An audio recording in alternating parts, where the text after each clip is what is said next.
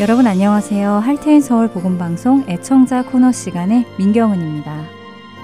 애청자 여러분께서 보내주시는 메모 카드 그리고 편지를 읽어드리는 시간입니다. 오늘은 2022년 9월 23일까지 도착한 소식 읽어드립니다. 짧은 소식 몇 개 들어와 있네요. 먼저 텍사스에서 온 소식입니다. 은혜 많이 받고 있습니다. 여러분의 수고에 감사드립니다. 하늘 복 많이 받으세요. 라고 텍사스 휴스턴에서 샤론 신 애청자님께서 소식 주셨고요. 알라바마에서 임진희 애청자님께서 늘 감사드립니다. 라고 짧은 인사 주셨습니다. 두 분 모두 감사드립니다. 마지막 소식은 인디애나에서 온 소식입니다. 대단히 감사합니다. CD를 매일 들으며 하나님께 감사드리고 있습니다. 그런데 가끔씩 녹음이 안 된 2부, 3부 방송이 있어서 너무 안타깝습니다. 수고하시는 여러분들께 진심으로 감사드리며 아주 적은 정성 보냅니다. 감사합니다. 라고 인디애나에서 최상현 애청자님께서 보내주셨습니다. 아, 그러셨군요. 녹음이 안 된 CD가 배달되었다고 하시네요. 왜 그런 일이 있는지 확인해 보겠습니다. 저희도 그런 일이 있으면 참 안타깝습니다. 혹시라도 앞으로 그런 CD를 받으시면 바로 연락 주시기 바랍니다. 저희가 다시 보내드리도록 하겠습니다. 할테인 서울 복음 선교의 사역은 여러분의 기도와 후원으로 이어져 나갑니다. 이 귀한 사역이 계속되어져 나가기를 기도 부탁드립니다. 찬양 후에 주안의 하나 사부로 이어드리겠습니다. 안녕히 계세요.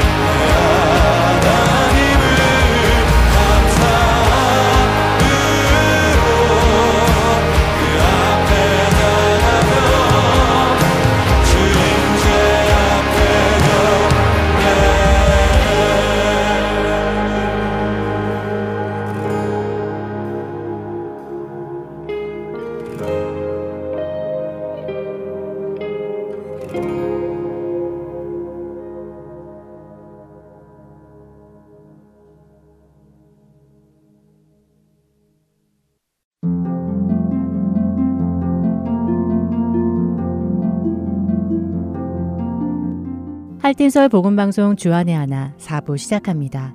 주안의 하나 4부는 함께 성경을 읽고 묵상하는 Let's Read the Bible과 청소년들을 위한 묵상 프로그램 Unlock, 성경의 이야기를 드라마로 만나는 바이블 드라마, 그리고 자녀에게 어떻게 성경적인 삶을 가르쳐 주는지 지혜를 얻을 수 있는 Daily Devotional이 준비되어 있습니다.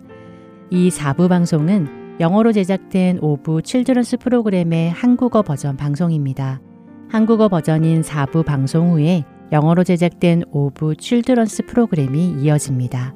부모님과 자녀들이 함께 성경을 공부해 나가고 대화해 나가도록 제작되었습니다. 자녀들과 함께 많은 유익을 얻으시기 바랍니다. 먼저 Let's Read the Bible로 이어집니다.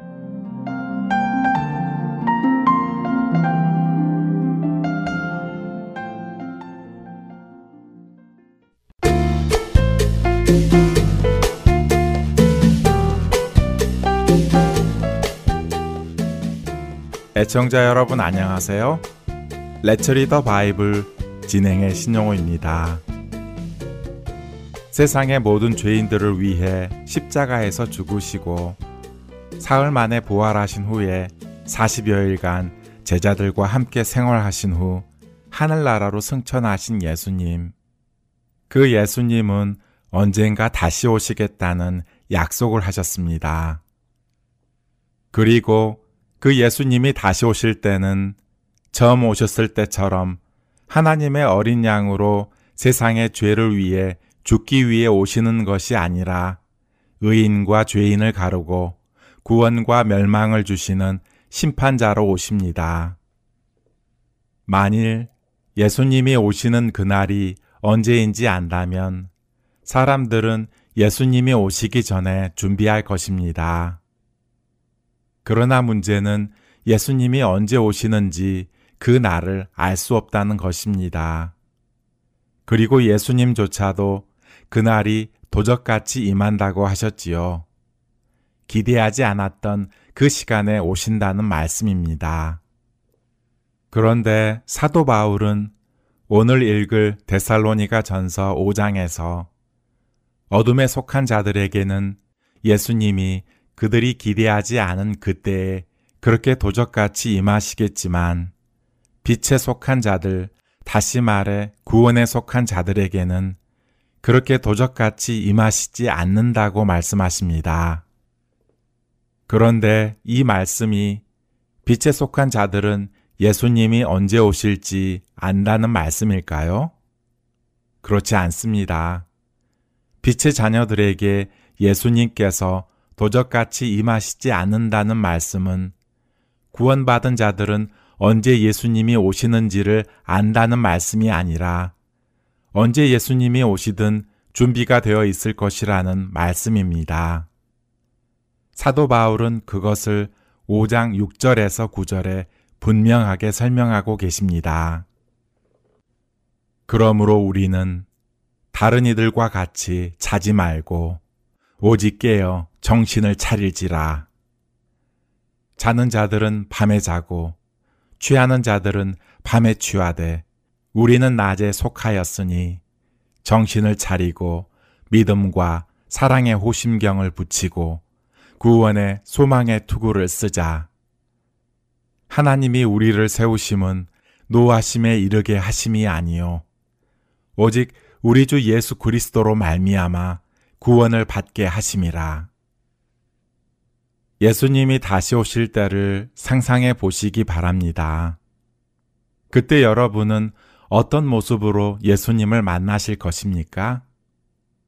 아무 준비가 되지 않아 깜짝 놀라 허둥지둥 예수님을 만나시겠습니까? 아니면 언제나 준비되어 있어 예수님이 언제든 오실 때에 기쁨으로 예수님을 맞이하겠습니까? 예수님을 만나는 날 부끄럽지 않은 우리가 되기를 소원합니다. 레츠 리더 바이블 데살로니가 전서 5장 1절부터 11절까지의 말씀을 읽고 마치겠습니다. 형제들아, 때와 시기에 관하여는 너희에게 쓸 것이 없음은 주의 날이 밤에 도둑같이 이를 줄을 너희 자신이 자세히 알기 때문이라. 그들이 평안하다, 안전하다 할 그때에 임신한 여자에게 해산의 고통이 이름과 같이 멸망이 갑자기 그들에게 이르리니 결코 피하지 못하리라. 형제들아, 너희는 어둠에 있지 아니함에 그날이 도둑같이 너희에게 임하지 못하리니 너희는 다 빛의 아들이요 낮의 아들이라 우리가 밤이나 어둠에 속하지 아니하나니 그러므로 우리는 다른 이들과 같이 자지 말고 오직 깨어 정신을 차릴지라 자는 자들은 밤에 자고 취하는 자들은 밤에 취하되 우리는 낮에 속하였으니 정신을 차리고 믿음과 사랑의 호심경을 붙이고 구원의 소망의 투구를 쓰자. 하나님이 우리를 세우심은 노하심에 이르게 하심이 아니요 오직 우리 주 예수 그리스도로 말미암아 구원을 받게 하심이라. 예수께서 우리를 위하여 죽으사 우리로 하여금 깨어 있든지 자든지 자기와 함께 살게 하려 하셨느니라. 그러므로 피차 권면하고 서로 덕을 세우기를 너희가 하는 것 같이 하라. 레츠리더 바이블 데살로니가 전서 5장 1절부터 11절까지의 말씀을 읽었습니다.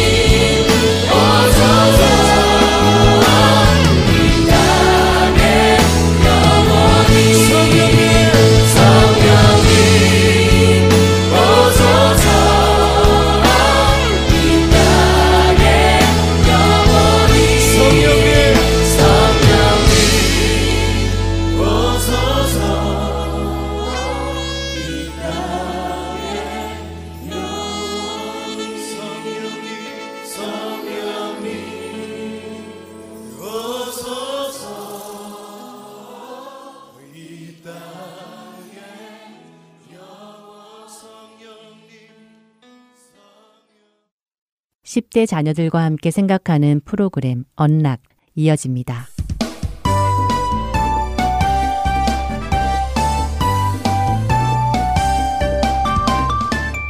애청자 여러분 안녕하세요. 언락 진행의 이세진입니다. 오늘 함께 나눌 언락 첫 에피소드는 God's Nature, 하나님의 성품입니다.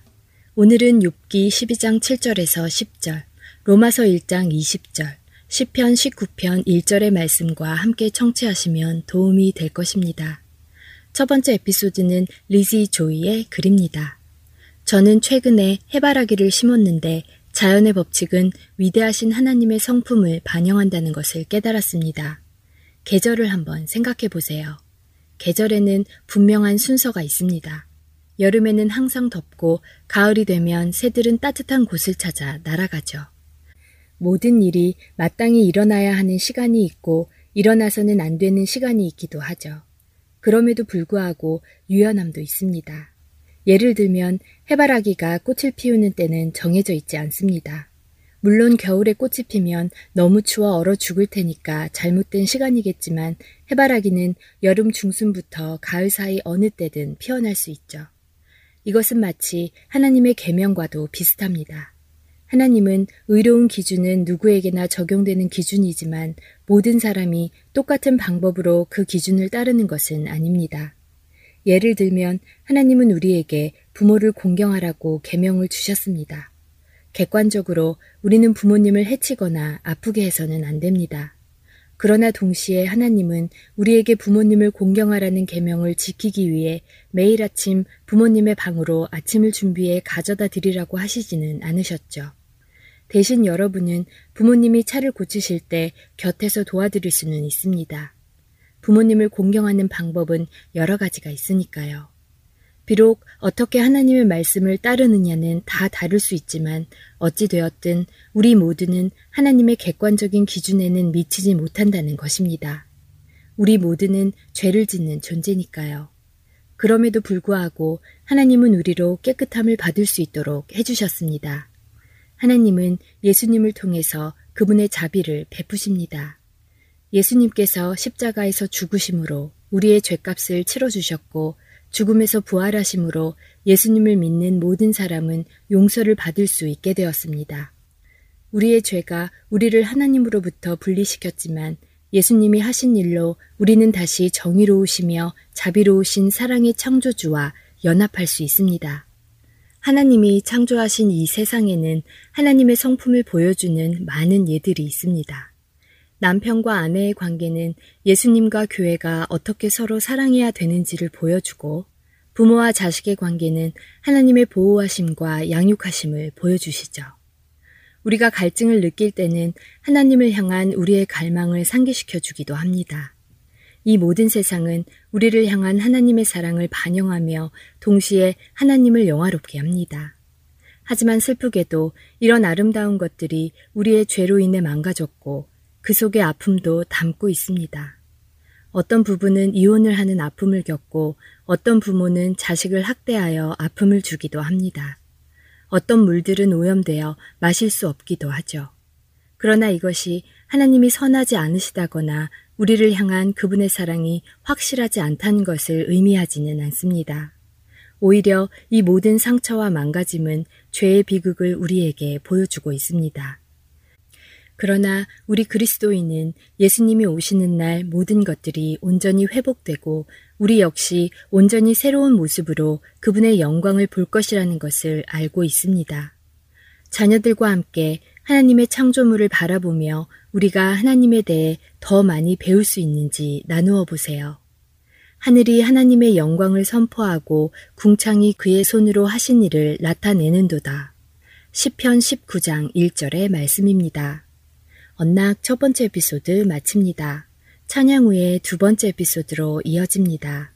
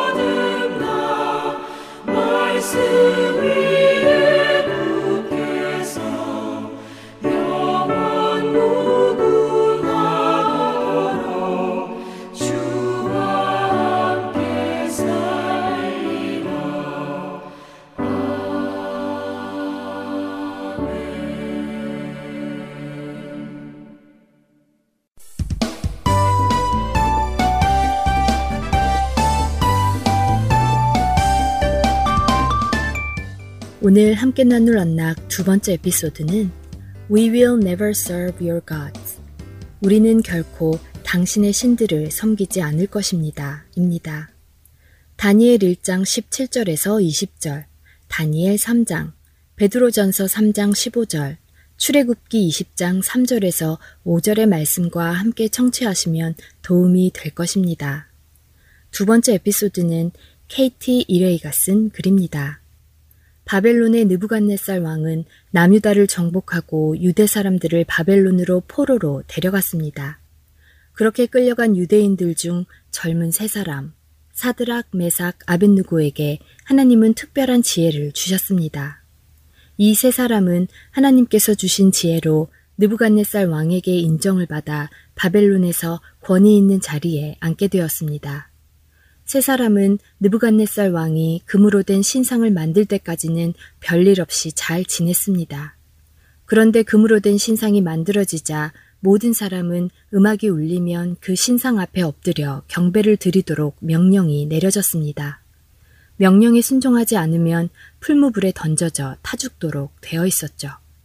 사드락, 메삭, 아벤누고는 자신들이 그 신상에 경배하면 유일하신 하나님을 거역하는 것이라는 것을 알았습니다. 음악이 울려 나올 때 모든 사람들은 엎드려 그 신상을 경배했지만 사드락, 메삭, 아벤누고는 경배하지 않고 그대로 서 있었습니다. 느부갓네살 왕이 그 소식을 듣고 세 명에게 말했습니다. 만일 너희들이 그 신상에 경배하지 않으면 즉시 너희를 극렬히 타는 풀무 가운데 던져 넣을 것이다. 너희를 내 손에서 신이 어떤 신이겠느냐며 다시 한번 신상에 경배할 기회를 주었습니다. 그러나 사드락과 메삭 그리고 아벤느고는 자신들은 결코 다른 신을 섬기거나 신상에 절하지 않을 것이라고 정중히 왕에게 말했습니다. 왕은 아주 심하게 화가 나서 세 사람을 묶어 뜨거운 풀무불에 던져 넣으라고 했습니다. 그들이 풀무 안으로 던져졌을 때 그들은 한마디도 하지 않았습니다. 느부갓네살 왕을 향해 하나님이 당신과 우리를 묶은 사람들을 벌할 것이요 라고 말하지 않았습니다. 그렇게 말할 수도 있었을 것입니다. 성경은 그들의 몸이 묶였지만 그들의 입을 막았다는 이야기는 없기 때문입니다. 그럼에도 그들은 저항하지 않았습니다. 대신 그들은 느부갓네살 왕이시여 우리가 이 일에 대하여 왕에게 대답할 필요가 없나이다. 만일 그럴 것이면 왕이여 우리가 섬기는 우리 하나님이 우리를 극렬히 타는 풀무 가운데 능히 건져내시겠고 왕의 손에서도 건져내시리이다. 그리 아니하실지라도 왕이여 우리가 왕의 신들을 섬기지도 아니하고 왕이 세우신 금신상에게 절하지도 아니할 줄을 아옵소서라고 대답했습니다. 풀무 안에서는 무슨 일이 일어났을까요? 다니엘 3장에 보면 느부갓네살 왕이 풀무불 속을 보며 놀라 급히 일어서서 말하는 모습을 기록합니다. 내가 네 사람이 불 가운데서 다니는데 상하지도 아니하였고 그 넷째의 모양은 신들의 아들과 같도다. 어떤 성경학자들은 그 넷째 사람은 예수님이었을 거라고 생각하기도 하고 어떤 사람들은 천사였을 것이라고 생각합니다. 그 네 번째 사람이 누구였든 간에 이 넷째 사람은 분명히 하나님께서 하시는 일을 보여주고 있습니다. 사드락과 메삭 그리고 아벤느고가 풀무 밖으로 나왔을 때 그들은 전혀 상하지 아니하였고 그 흐름의 냄새도 나지 않았다고 했습니다. 자녀들과 함께 다니엘서 3장을 읽어보시며 하나님은 어떻게 그분의 능력과 사랑을 그분의 사람들과 그것을 보는 사람들에게 보여주셨는지 나누어 보세요. 우리가 섬기는 하나님이 우리를 구해 주실 것입니다. 다니엘 3장 17절의 말씀입니다. 이번 주 언락 마치겠습니다.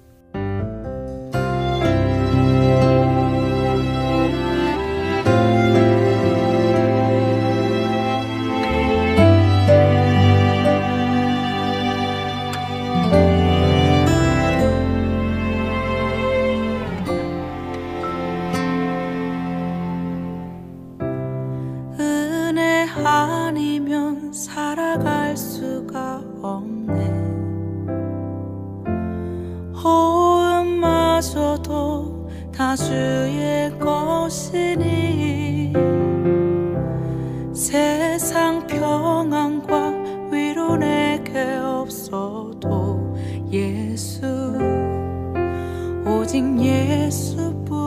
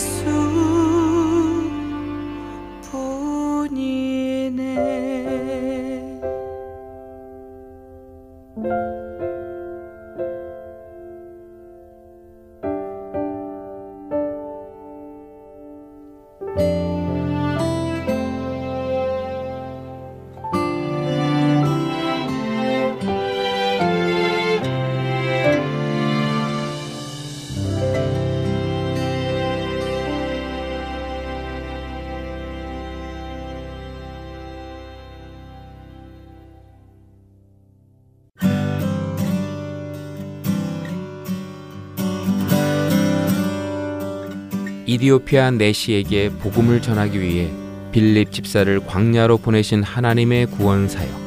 지금도 그 구원의 역사는 일어나고 있습니다. 믿지 않는 자에게 복음을, 믿는 자들에게 영적 성장을 도와주는 하트앤소울 복음 선교에 동참하지 않으시겠습니까? 하트앤소울 복음 방송 선교회에서는 후원으로 동참하실 동역자를 찾습니다. 여러분들의 후원이 바로 영혼을 살리고 세우는 그 사역에 사용됩니다. 후원자 문의는 본 방송사 사무실 전화번호 602-866-8999 또는 이메일 주소 heartandsoul.org at gmail.com으로 연락해 주시기 바랍니다.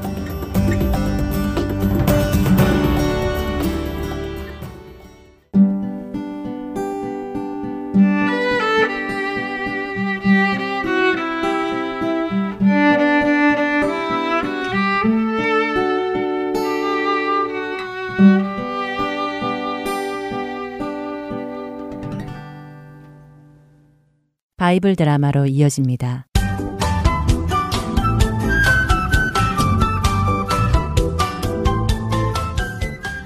애청자 여러분 안녕하세요. 바이블 드라마 사무엘 편 진행의 박윤규입니다. 이스라엘과 싸워 이긴 블레셋. 그들은 자신들의 신인 다곤 신이 이스라엘의 신 여호와를 이겼다고 기뻐하며 하나님의 언약궤를 가져다가 다곤 신에게 바쳤습니다. 하지만 하나님의 언약궤가 다곤신의 신전에 온 이후로 블레셋 안에는 두려운 일들이 일어나기 시작했지요. 첫날에는 언약궤 앞에 다곤 신상이 넘어져 땅에 얼굴을 대고 있었고 다음 날에는 다곤 신상의 머리와 두 손목이 끊어졌습니다. 뿐만 아니라 블레셋 지역에는 쥐가 들끓기 시작하고 독한 종기가 퍼져나가며 사람들이 고통받기 시작했습니다. 안 되겠다. 이 연약계를 다른 동네로 보내라. 이렇게 하여 블레셋 제사장들은 하나님의 언약계를 이 도시 저 도시로 옮겨 보았지만 언약계가 가는 곳마다 같은 일이 일어나서 블레셋 전체가 아수라장이 되었습니다. 이에 블레셋 각 도시의 방백들이 제사장들과 모임을 가졌습니다. 이가 이가 보시오 제사장. 도대체 이게 어떻게 된 일이오? 우리 다곤 신님의 신상이 다 잘려나가고 온 도시에 쥐가 들끓고 심한 종기가 발병하여 사람들이 고통 속에서 죽어가고 있어. 누가 이 책임질 것이오? 아이고 아파라. 아유. 우리도 잘 모르겠습니다. 이스라엘의 신 여호와가 우리 다곤 신님께 패한 줄 알았는데 그게 아닌가 봅니다. 그럼 도대체 어떻게 할 것이요? 우리 다곤씨님이 더 약하다면 이러다가 우리 모두 죽는 것 아니오? 아, 빨리 대책을 강구하시오. 아, 아무래도 이 언약계를 이스라엘로 다시 보내는 게 좋을 것 같습니다. 이스라엘로 다시 보낸다고? 헤, 그거 좋겠구만. 에, 그런데 우리가 이 언약계를 이스라엘로 보내면 이 심한 종기가 확실히 사라지기는 하는 것이요. 와, 사실 그건 잘 모르겠습니다. 아무래도 점장이들을 불러다 묻는 것이 좋을 것 같습니다. 그럼 긴 말 할 거 없이 빨리 불러서 묻도록 하시오. 이렇게 하여 블레셋의 점장이들이 모여 어떻게 해야 자신들에게 일어난 이 끔찍한 일들이 사라질지에 대해 의논했습니다. 자, 점을 잘 치는 당신들이 모였으니 어떻게 해야 우리에게 일어나는 이 심각한 병이 사라지겠소? 방백날이 이스라엘의 신에게 그의 언약궤를 다시 돌려보내려면 그냥 보내서는 아니 됩니다. 이스라엘 신에게 우리가 미안하다는 뜻을 담아 재물을 함께 보내어야 그의 분노를 멈출 수 있었죠. 먼저 우리 블레셋에는 다섯 도시가 있고 이 다섯 도시가 모두 피해를 당하고 있으니 다섯 도시 방백 여러분들이 각각 금으로 우리를 힘들게 하는 독종 모양과 쥐 모양을 만들어 오도록 하십시오. 예전에 이스라엘 사람들이 광야에서 불뱀에 물려 죽게 되었을 때 그들의 인도자 모세가 구리로 뱀의 현상을 만들어 달았더니 사람들이 살아난 일이 있었습니다. 그러니 우리도 우리에게 임한 이 재난을 구리보다 더 좋은 금으로 형상을 만들어 다시 이스라엘에 보내면 그 신이 우리를 용서하고 우리에게 생명을 줄 것입니다. 그리고는 모든 사람들이 그들의 신 여호와를 찬송하도록 하십시오. 혹시라도 자존심 상한다고 하지 않으면 예전에 애굽 백성들과 바로가 고집 피우다가 큰 재앙을 열 가지나 당한 것처럼 우리에게도 더 큰 재앙이 닥칠 것입니다. 뭐, 뭐 뭐라고? 더 큰 재앙? 그, 그, 그, 그래, 그래서는 안 되지. 자자자자자, 어서 그 금으로 종기와 쥐의 형상을 만들어 오도록 해라. 이렇게 하여 블레셋 다섯 도시의 방백들은 점장이의 말대로 금으로 종기와 쥐의 형상을 만들어 가지고 왔습니다. 자, 이렇게 재물이 마련되었으니 지금부터 제가 드리는 말씀을 잘 듣기 바랍니다.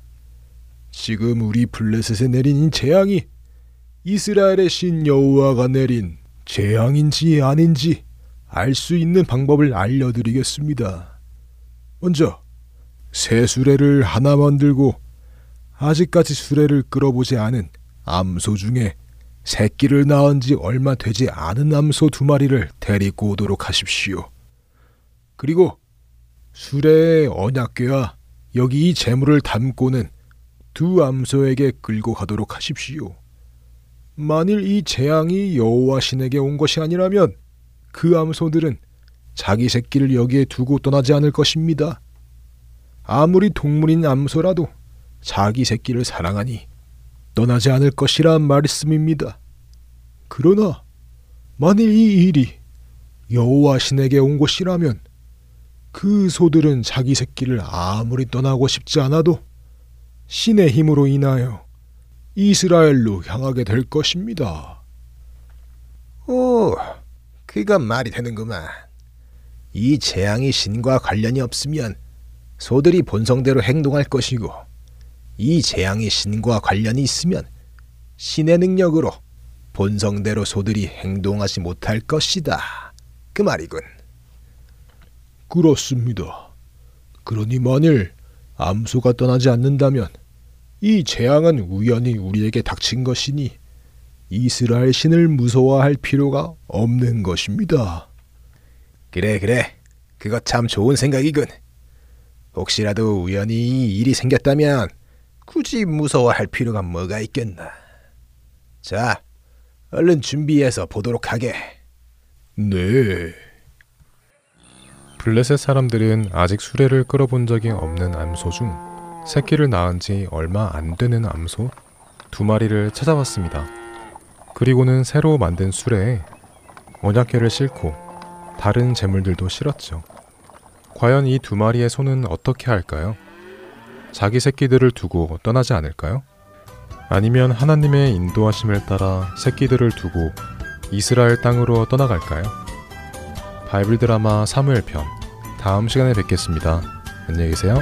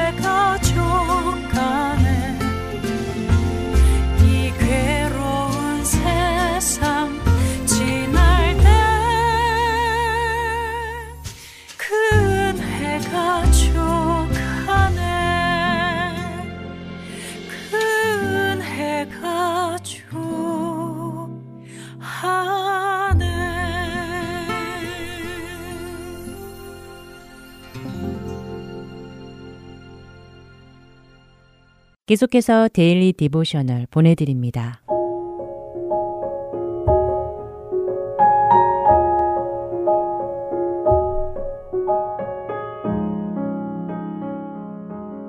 애청자 여러분 안녕하세요. Daily Devotional 진행의 최소영입니다. 우리 자녀들은 무언가를 위해 하나님께 기도하고 있나요?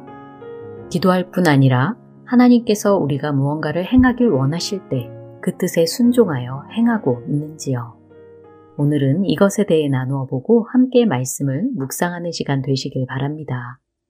오늘 Daily Devotional의 제목은 Ask, then Act. 기도하고 행동하기입니다. 교회에서 집으로 가는 길에 레이드는 가족들에게 드디어 로건이 예수님을 구주로 믿게 되었다고 기뻐하며 말합니다. 레이든의 말에 엄마와 아빠는 함께 기뻐하시며 레이든의 기도를 하나님께서 응답해 주셨다고 말씀하셨지요. 모두들 기뻐하는 가운데 레이든의 동생 에스미는 하나님께서 왜 자신의 기도는 들어주시지 않는 것이냐고 속상한 듯 말합니다. 친구 니샤를 위해 기도하고 있지만 아무 소용이 없는 것처럼 느껴진다는 것이지요. 에스미의 말에 아빠는 힘내라고 하시며 예수님께 나오기까지 오랜 시간이 걸리는 사람들도 있다고 말씀하십니다. 레이드는 로건도 교회에 나오기까지 1년이 걸렸다고 하며 지난 1년 동안 로건에게 자신의 믿음과 신앙에 대해 전해주고 로건이 예수님에 대해 궁금해하는 것들에 대해 대답해 주었다고 말하였지요. 엄마는 니샤가 예수님에 관한 것을 들었을 때 어떤 반응을 보였느냐고 에스미에게 물으십니다. 그러자 에스미는 잘 모르겠다고 하며 아직 니샤에게 예수님에 대해 전해주지 못했다고 대답하였지요. 그러면 니샤를 교회나 바이블 클럽에 초대해 본 적이 있느냐고 아빠가 물으셨습니다. 에스미는 니샤를 교회에 초대한 적은 없지만 니샤를 위해 기도하고 있고 또 자신이 교회에 다니는 것을 니샤도 알고 있다고 대답하였지요. 에스미의 말에 아빠는 니샤를 위해 기도하는 것은 아주 중요하다고 말씀하십니다. 사람의 마음을 바꾸는 것은 결국 우리가 아니라 하나님만이 하실 수 있기 때문이지요. 하지만 하나님은 종종 우리를 사용하셔서 다른 사람들이 예수님에 대해 배우고 예수님께 나아오도록 일하신다는 것입니다. 그렇기에 우리는 누군가 예수님을 알게 되는 일에 도움이 되도록 늘 준비되어 있어야 한다고 아빠는 말씀하셨지요. 아빠의 말씀에 엄마도 동의하시며 예루살렘 성벽을 쌓았던 느에미아와 이스라엘 백성들의 이야기를 기억하라고 말씀하십니다. 성벽 재건을 방해하는 원수들에 대한 소식을 들었을 때 느헤미야와 백성들은 기도하였지만 기도만 한 것은 아니었다는 것이지요. 기도하면서 동시에 그들과 맞서 싸울 준비도 하고 있었다는 것입니다. 니샤를 위해 기도하는 것은 중요하지만 기도를 함과 동시에 에스미가 직접 어떤 행동을 하기를 하나님께서 원하실 수도 있다는 것이지요. 엄마와 아빠의 말씀에 에스미는 잠시 생각에 잠겼습니다. 집에 도착하자 에스미는 지금 니샤에게 연락하여 바이블 클럽에 초대하겠다고 말하였지요. 바이블 클럽에 오면 자신이 니샤에게 예수님에 대해 전해주는데 도움이 될 것 같다고 말합니다. 아빠는 고개를 끄덕이시며 니샤가 교회에 나올 뿐 아니라 예수님을 구주로 영접하도록 함께 기도하자고 하시며 오늘 이야기는 마칩니다. 무언가를 위해 하나님께 기도하고 있는지 자녀들과 이야기해 보시기 바랍니다. 예수님께서는 우리가 예수님께 나와 모든 것을 내려놓고 기도하기를 원하십니다. 그렇기에 우리는 말씀대로 쉬지 말고 기도해야 하지요. 하지만 기도뿐 아니라 만약 예수님께서 우리가 무언가를 행하기를 원하신다면 그것을 하도록 준비되어야 할 것입니다. 다른 사람의 구원을 위해 기도하고 있다면 그 사람에게 예수님에 대해 전해주고 교회에 초대할 수도 있겠지요. 자신의 성적을 위해 기도한다면 기도하면서 동시에 공부도 성실히 해야 할 것입니다. 자녀들이 기도하며 하나님께 의지하여 기도에 합당한 행동을 하도록 도와주세요. 오늘 함께 묵상할 말씀은 느에미야 4장 9절. 우리가 우리 하나님께 기도하며 그들로 말미암아 파수꾼을 두어 주야로 방비하는데 입니다. 늘 기도하며 믿음으로 행하는 우리 자녀들 되길 소망하며 오늘 Daily Devotional 마칩니다. 안녕히 계세요.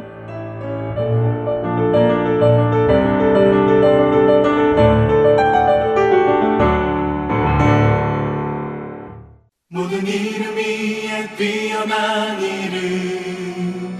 예수는 주 예수는 주. 모든 무릎 꿇고 경배를 드리세. 예수는 만유의 주님.